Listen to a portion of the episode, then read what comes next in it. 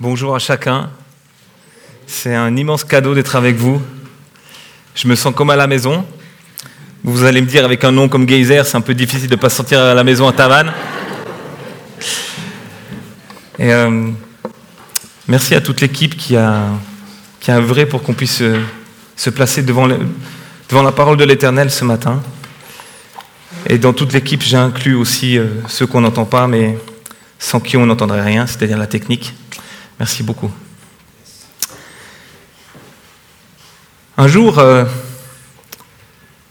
un auditeur de Jésus vient le voir et puis lui pose une question, une grave question.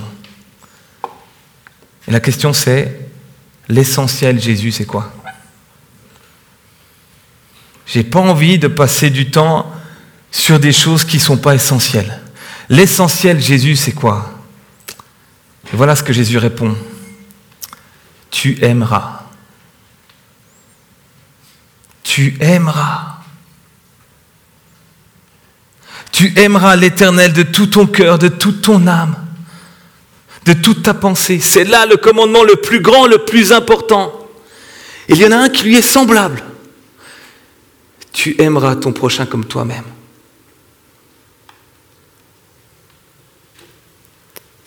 Dans une autre circonstance, Jésus dit aussi à la foule, mais voilà,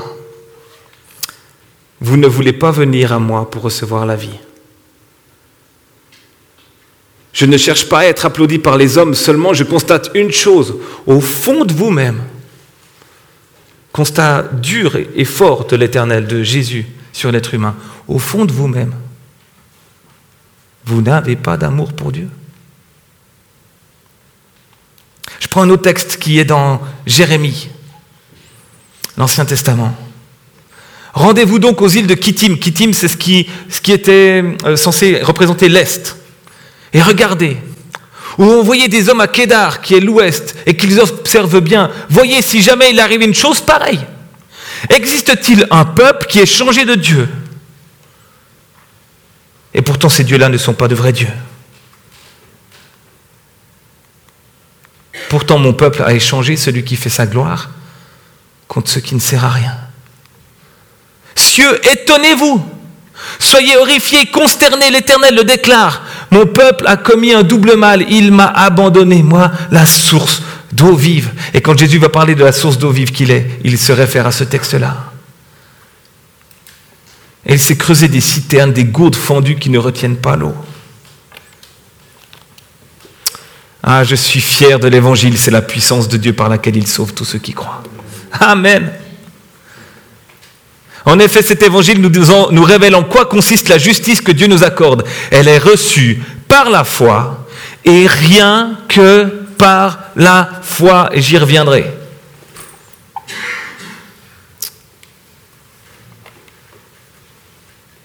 La foi en cette réalité-là, le Christ lui-même a souffert la mort pour les péchés une fois pour toutes.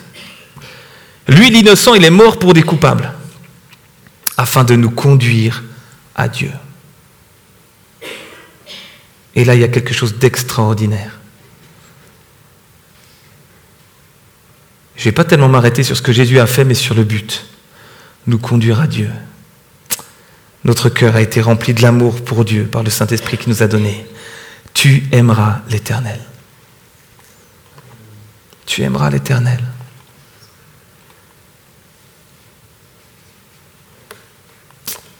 Le projet de Dieu sur nos vies, le projet de Dieu sur, euh, cette région, le, projet de Dieu sur chacun d'entre nous, sur vos familles, vos couples, vos situations, votre célibat. Le projet de Dieu, c'est d'accomplir en nous, par le Christ et par son Esprit, ce qui nous était impossible humainement. Accomplir en nous ce qui nous était impossible. Jésus, n'est pas mort, j'allais dire, seulement pour gommer nos péchés, pour qu'on puisse être pardonné. Non, ça ne s'arrête pas là. Le projet de Jésus, c'est de nous transformer. Chacun de nous, cœur à cœur, un à un, et puis changer, transformer une société, transformer des villages, transformer des régions. Changer le cœur un à un. Par la puissance de son œuvre qui est véritable. Et par la chaleur de son amour qui est sensible. Le projet de Dieu pour nous, c'est pas juste de renouveler un passeport de vie où on peut continuer à vivre jusqu'à un peu plus tard que les autres peut-être, en restant comme on est. Le projet de Dieu, c'est un changement en profondeur, c'est une transformation. Et quand il en parle, il parle de nouvelle naissance. Juste pour dire, c'est pas exactement la même chose que ce que c'était avant. Il y a un changement, il y a quelque chose qui se passe dans nos cœurs. Et ce quelque chose, c'est que j'ai dans mon cœur quelque chose qui me fait aimer. Alors qu'à la base, je ne l'avais pas. Alors pour aller plus loin, j'ai envie de vous retracer avec vous les trois chemins universels pour être en lien avec Dieu. Le premier de ces, enfin pour être en lien, disons, pour, euh, c'est pas un lien, c'est une manière d'être face à, Dieu. Quelle que soit la religion, ce serait juste euh, en Asie, ce serait juste en Afrique, ce serait juste ici, à Tavannes. En gros, il y a trois possibilités. Soit l'irreligion dans mon rapport à Dieu. C'est une manière de rejeter Dieu en rejetant sa loi. J'ai pas envie de toi. J'ai juste pas envie de toi je me rebelle. Je rejette Dieu en même temps, je rejette sa loi, ses principes, je rejette même son existence. J'ai pas envie que tu me parles de Dieu. Et je sais que tu as des voisins, des amis, des collègues qui te disent ça.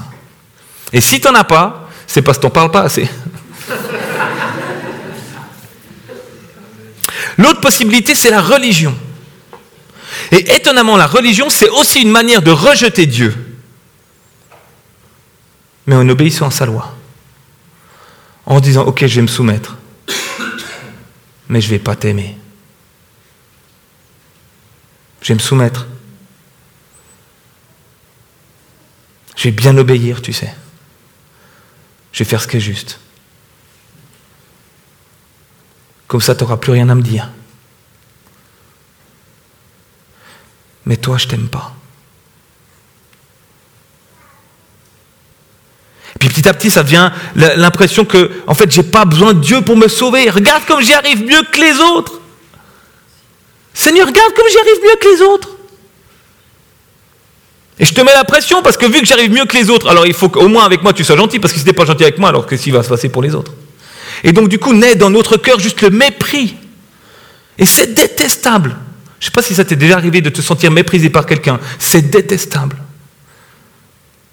Mais quand on croit qu'on y arrive mieux que les autres, on se dit, il ne pourrait pas faire un effort. Dans cette manière-là d'être par rapport à Dieu, on change le comportement, mais on ne change pas le cœur. On peut changer. Un homme religieux, il change assez rapidement, peut-être des fois même plus rapidement que nous. Il change de comportement. Il devient plus poli. Mais au fond du cœur, c'est toujours la même chose. Et le problème, c'est que le cœur du problème, c'est le cœur. C'est un gros problème. Je dis, le, cœur, le problème, c'est que le cœur du problème, c'est le cœur. Et c'est là qu'il faut changer, c'est là qu'il y a l'évangile qui vient. Et l'évangile, c'est une manière complètement différente de l'irreligion la religion. C'est juste, tac, tac, religion et religion. C'est complètement différent. C'est un autre chemin. L'évangile, c'est une transformation là où Dieu regarde. Et ce que Dieu voit, la seule chose qu'il voit maintenant, c'est ton cœur à toi, le mien, et le nôtre au niveau de la communauté. Le reste, il ne voit pas. L'évangile, c'est une transformation bien plus profonde. C'est Dieu qui s'intéresse à ce qui est vraiment important. Dieu qui regarde le cœur et qui fait ce constat qui nous fait peur. Seulement, je constate une seule chose. Au fond de vous-même, vous n'avez pas d'amour pour Dieu. Ce verset, je ne l'ai pas reçu pour vous hein, ou pour moi. Je le reprends parce que c'est un constat que Jésus fait aux auditeurs. Dans l'être humain, il n'y a pas d'amour pour Dieu. Terrible constat. Terrible problème, parce qu'en même temps, il est à la base de tous les autres problèmes de ce monde. Tu changes ce problème, il n'y a plus de problème. Ce serait cool quand même. Le problème du mal, l'essence du mal, c'est là. C'est à cause de ça, c'est parce qu'on n'a pas d'amour pour Dieu qu'on en a pour d'autres choses, pour le sexe, pour le plaisir, pour l'égoïsme, pour l'argent. Et à cause de ça, ça crée des problèmes de siècle en siècle, d'année en année, de décennie en décennie. Au bout d'un moment, tu as envie de se dire, mais vous n'en avez pas marre? Si Mais des fois, on ne sait pas comment faire d'autre. Et l'évangile vient répondre exactement à ça. Ça, c'est le terrain de l'évangile. Au fond de vous-même, vous n'avez pas d'amour pour Dieu. Et c'est là que l'évangile va venir poser sa croix. C'est là, exactement là. C'est pas d'abord dans ton comportement, c'est là que l'évangile va venir poser sa croix. Voilà ce que l'évangile veut changer. Le cœur. Ce cœur qui n'arrête pas de dire Aimez-moi. J'ai besoin d'être aimé. Et ça peut se dire de manière différente. Mais chacun de ton cœur, chacun de nos cœurs dit ça. Aimez-moi. J'ai tellement besoin que tu m'aimes. J'ai tellement besoin que tu me donnes de l'importance, tu me donnes de la valeur. Et au lieu de se tourner vers Dieu pour dire, mais Seigneur, aime-moi, j'ai besoin de ressentir de son amour, on le cherche ailleurs. On le cherche chez les hommes, chez les femmes. Avec le même constat toujours, t'arrives pas à m'aimer pour ce que je suis. Je ne sais pas si ça vous arrive dans vos couples, mais voilà. J'ai désespérément besoin, désespérément besoin que tu m'aimes, sans raison. Parce que quand j'ai fait quelque chose pour toi, puis que tu me dis je t'aime, je te dis ah, tu m'aimes parce que j'ai fait ça. Visiblement, c'est pas comme ça dans vos couples, tant mieux. Vos histoires de famille. J'ai tellement besoin d'être aimé. Et donc ce même cœur qui a tellement besoin d'amour, le problème c'est que le seul qui pourrait le remplir, c'est-à-dire Dieu, je ne l'aime pas. Je le rejette. Et ce qui devrait être un choc pour chaque être humain ne l'est plus. Raison pour laquelle Jérémie est aussi obligé, d'appeler euh, les cieux à la rescousse en disant Mais les cieux, la terre, l'univers, soyez étonnés, regardez ce qui se passe dans les êtres humains.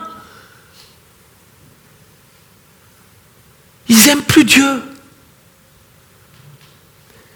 Et c'est comme si Jérémie prenait un, je sais pas, une pomme ou quelque chose comme ça, il disait voilà, le mal dans l'être humain, c'est, il se passe en, il, il, est en deux parties. La première chose, c'est que l'homme abandonne. Il m'a abandonné, moi, la source d'eau vive. Mais ça pourrait être, oui, il m'a abandonné, mais il a envie de revenir à moi. Donc ça s'arrête là, c'est bon. Repentance, pardon, et on repart. Mais le problème, il est double, c'est que non seulement ils, ont abandonné moi la source d'eau vive, mais en plus, ils se créent des citernes, des gourdes qui retiennent pas l'eau. Ils sont devenus fous. Et ça devrait nous choquer. Mais on s'est habitué.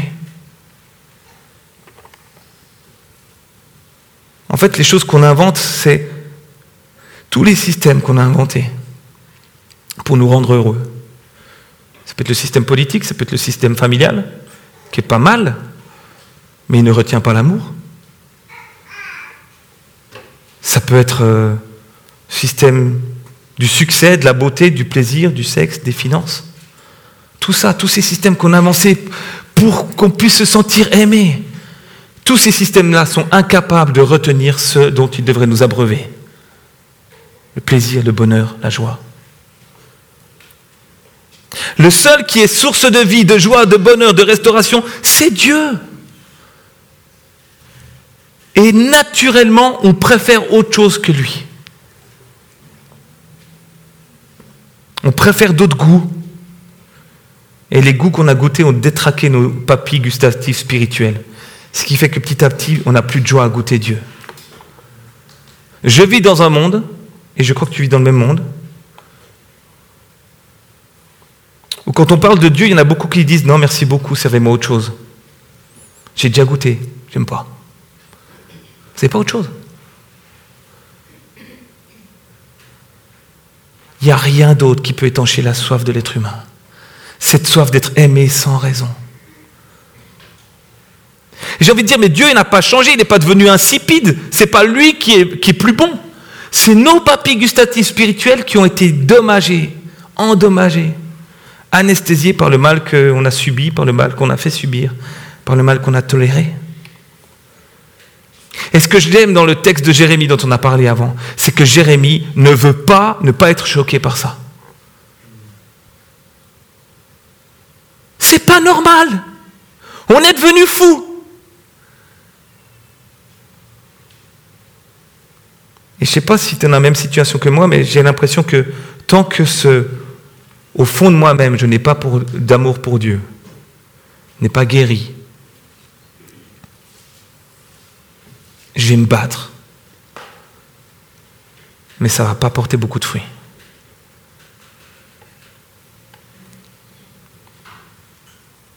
Tant que ce, au fond de vous-même, vous n'avez pas d'amour pour Dieu, n'est pas guéri, on va se battre. On va se battre avec l'envie de faire toujours plus des choses qu'on sait qu'on doit faire, mais qu'on n'a pas envie. Ou de faire toujours moins des choses qu'on sait qu'on ne doit pas faire, mais qu'on a quand même envie de faire. Puis ça va devenir un découragement pour nous, pour ta vie de chrétien. Tu perds la passion. Et j'ai l'impression que Satan se régale de ce genre de combat-là. Tant qu'on est en train de se battre avec l'envie de faire plus telle et telle chose, moins telle et telle autre, intérieurement dans tes combats personnels, puis tu vois que ça revient, ça revient, ça revient. Parce qu'en fait, le vrai combat, il n'est pas là. Le vrai combat, il est bien plus profond. Et le vrai combat, c'est ton Dieu qui me pose la question, qu'est-ce que tu aimes, Gilles? Qui est-ce que tu aimes? Et comment retrouver ce goût de Dieu qui fait que faire le bien, j'ai envie, ça devient une passion, qui fait que aimer l'autre, j'ai envie, parce qu'il y a quelque chose dans mon cœur qui, j'aime Dieu et j'aime lui faire plaisir. Qui me rendra le goût de l'amour de Dieu? Qu'est-ce qui me le rendra? Le goût de l'amour de Dieu. Il se trouve dans l'Évangile. Dans cette déclaration unique dans toute l'histoire de l'humanité que Dieu sauve par grâce.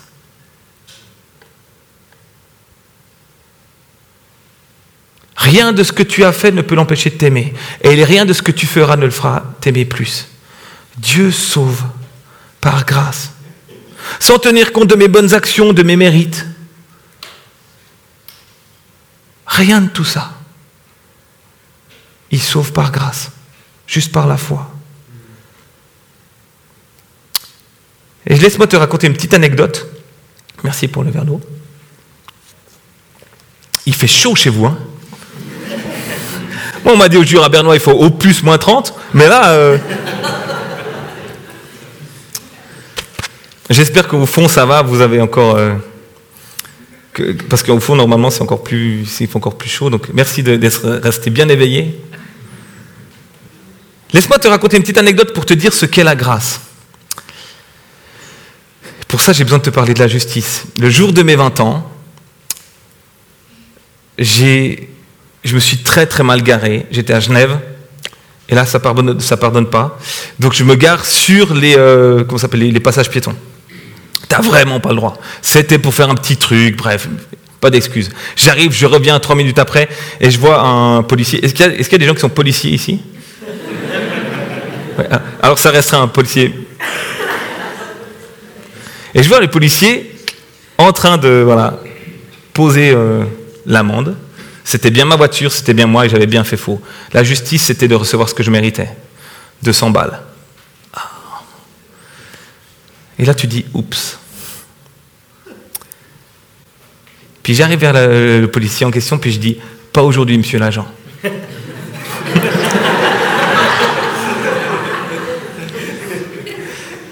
Pourquoi pas aujourd'hui? J'ai 20 ans aujourd'hui. Prouvez-le-moi. Je sors mon porte-monnaie, tac, ma carte d'identité, 20 ans. Et là, il fait un acte de miséricorde. C'est-à-dire qu'il ne, me, donne pas ce que je mérite. Et il prend euh, l'amende et il fait comme ça. Désolé pour, euh, celui à qui ça appartenait, mais.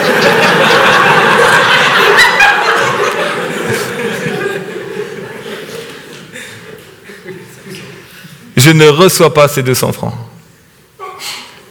Et euh, dans mon cœur, ça fait ouf. Mais le flic en question, le policier en question, Je ne l'aime pas encore. Je suis juste content. Et j'ai l'impression que souvent dans nos vies chrétiennes, on s'est arrêté à un Dieu qui fait miséricorde.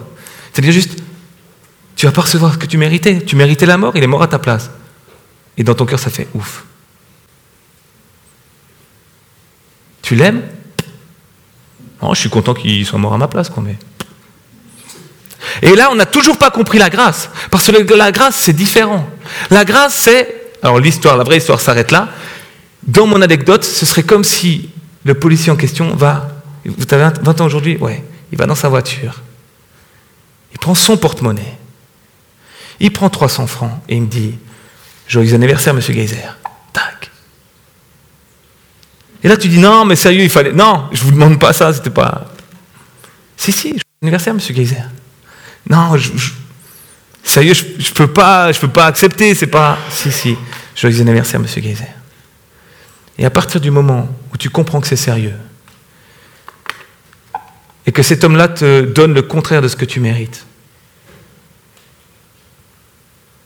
qui te donne autre chose que ce que tu mérites, et que tu prends les 300 francs, là, dans ton cœur, ça fait waouh.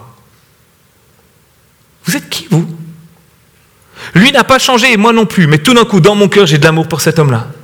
Vous êtes qui, vous? Vous avez fait où vos études de flic De policier? C'est extraordinaire. Mais venez manger à la Vous avez des enfants Vous êtes mariés Venez manger à la maison. Quand est-ce qu'on peut se voir? J'ai envie de vous connaître. Il n'a pas changé. Moi non plus. Simplement, j'ai reçu quelque chose que je ne méritais pas. La grâce, quand Dieu dit qu'il nous sauve par grâce, c'est-à-dire qu'il nous donne quelque chose qu'on ne mérite pas. Il nous donne le contraire de ce qu'on mérite. Et grandir, pouvoir avoir de l'amour pour Dieu dans mon cœur, ça ne commence que, et ça ne se vit que quand je comprends la grâce de Dieu sur ma vie. Le message inouï de l'évangile, c'est que le Dieu tout-puissant, qui n'avait rien à faire, il n'avait pas besoin de faire quoi que ce soit pour moi, il vient sur cette terre. Et c'est Dieu.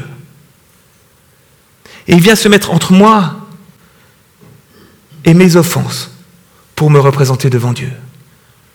Et il pose sa vie. Et ça ne s'arrête pas là, il ressuscite. Et puis il me donne son esprit. Et puis il me donne son église. Et puis il me donne des dons. Et tout ça, je ne le mérite pas. Et il n'y a rien de tout ça que j'ai mérité. Et plus je grandis dans cette grâce, mais c'est pas possible. T'es qui toi?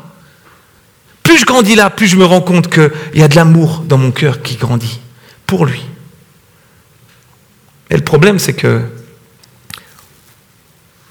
on a une fausse notion de notre vie. Parce que je ne sais pas si, si ça a vécu ça dans ta vie, mais peut-être que tu as l'impression que plus tu grandis dans ta vie spirituelle, ça fait longtemps que tu es chrétien, ça fait 20 ans, 30 ans, 72 ans. En fait, tu dis la grâce, j'en ai, besoin de moins en moins. Je pêche de moins en moins. Donc on mange moins en moins de grâce. Donc on a de moins en moins d'amour. Parce qu'on conçoit notre vie comme ça. On se dit, t'es où Là? On se dit, ça c'est l'enfance, là ça va encore, parce qu'on n'a pas encore tout à fait compris comment ça se passe euh, le mal. Ça c'est l'adolescence. Ah, c'est chaud, on fait n'importe quoi. Euh, là ça va mieux parce qu'on a une copine. Là on a cassé avec la copine, tac, mais ça devient oh, vraiment c'est compliqué dans notre pulsion et tout ça. Et puis on arrive, on s'est marié, et là c'est plus calme. On fait moins de péchés, parce que de toute façon on peut pas. Là, c'est la crise de la cinquantaine. Tu dis, purée, il me reste plus que 30 ans. Ah, clac Puis là, c'est fini. Et tu dis, ah ouais, si je demande pardon ici, j'ai en tout cas 287 000 péchés à être pardonnés. Donc, merci Seigneur. Mais si tu dis, euh, entre là et là, il y en a eu 12. C'est pas cher. Ça va, franchement. Parce que c'est comme si on pensait qu'on avait 12 vies ou 17 vies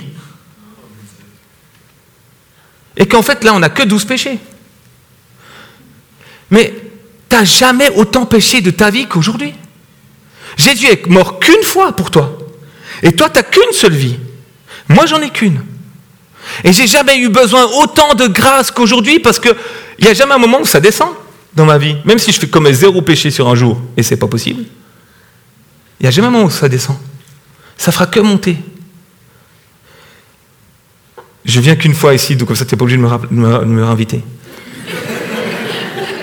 Parmi nous, les plus, ceux qui ont le plus grand besoin de la grâce, ce n'est pas les jeunes qui ont 17 ans et 18 ans. C'est vous, mes, frères et sœurs aînés, qui en avaient 92 ou 87. Ça change. C'est pas pour culpabiliser, juste pour dire, il n'y a pas un moment de ta vie où tu n'as pas besoin de la grâce de Dieu. Aujourd'hui, c'est le moment de ma vie où j'ai le plus besoin que Dieu me sauve.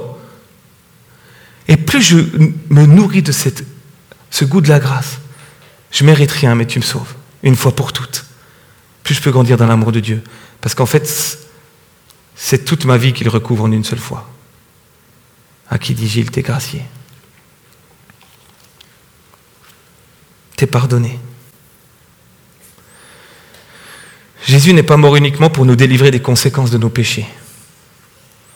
Il est mort pour nous délivrer de sa racine.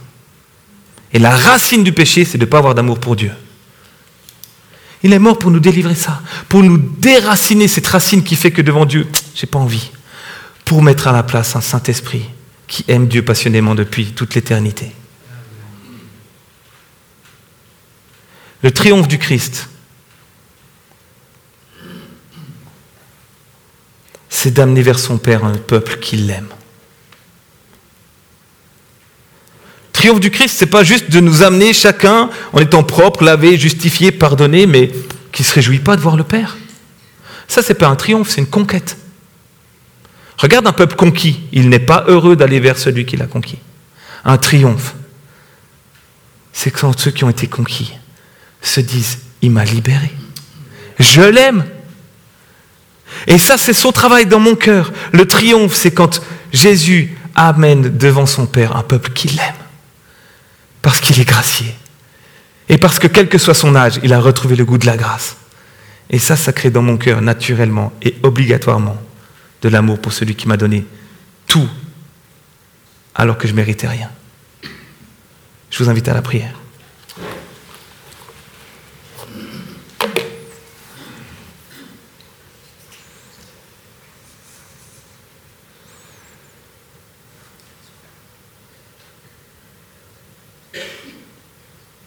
Jésus, on n'a jamais eu autant besoin de toi que ce matin.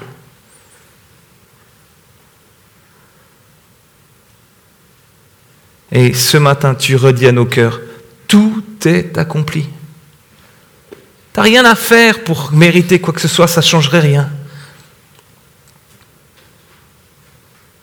Mais aime-moi.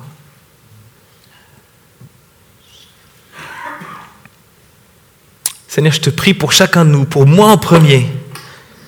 Je te prie pour, cette Église. Je te demande que par la grâce, parce qu'il n'y a aucun autre moyen, par l'Évangile, par la grâce, on puisse se rendre compte que tu es un Dieu extraordinaire. Il n'y avait besoin de rien. Tu n'aurais pu rien faire et tu restais Dieu, mais tu nous as aimés jusqu'au bout. Et tu nous donnes chaque jour, chaque jour, chaque jour des choses qu'on ne mérite pas. Et on vient à toi en disant, Seigneur, Gloire à ton nom, merci pour ta bonté, ta patience, ta vérité, ta fidélité, ta compassion. Merci pour ton intérêt pour nos vies, merci pour tout ça. On ne le mérite pas, mais tu nous le donnes. Et Seigneur, on veut le recevoir. En même temps qu'on reçoit ton amour, on reçoit ton esprit en te disant gloire à toi éternellement. On se réjouit d'être dans ta présence et on veut se réjouir d'avoir été sauvé. Amen.